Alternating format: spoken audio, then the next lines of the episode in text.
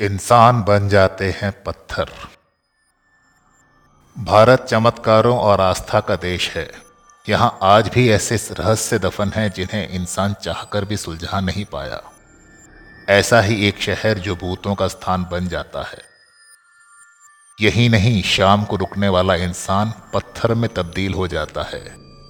जानिए क्यों इस जगह रात के अंधेरे में कोई इंसान पाँव नहीं रखता। राजस्थान का रहस्यों से गहरा रिश्ता है।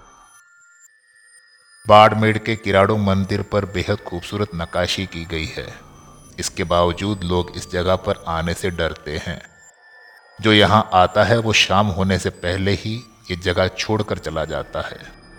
कहते हैं कि दिन ढलने के बाद जो भी स्थान पर रुकता है, वो पत्थर बन जाता है।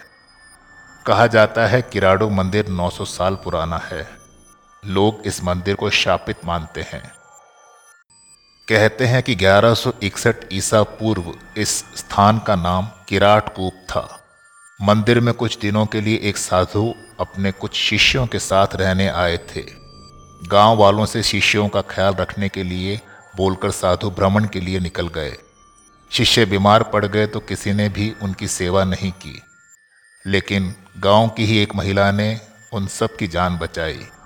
जब साधु भ्रमण से लौटकर आए तो शिष्यों से उनकी हालत का कारण पूछा।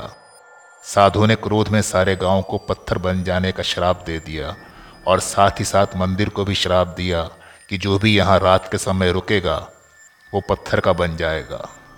लेकिन साधु ने जान बचाने वाली औरत को आशीर्वाद दिया और गाँव की ओर कभी भी पीछे मुड़कर ना देखने को कहा। लेकिन उस औरत ने पीछे मुड़कर देखा, जिसके कारण वो भी पत्थर की बन गई।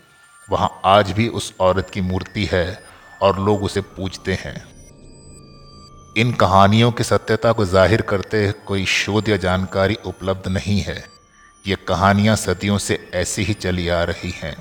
हालाँकि इन कहानियों और आसपास के गाँव के लोगों की कही सुनी बातों पर लोग आज भी विश्वास करते हैं और कोई भी यहाँ रात को नहीं रुकता।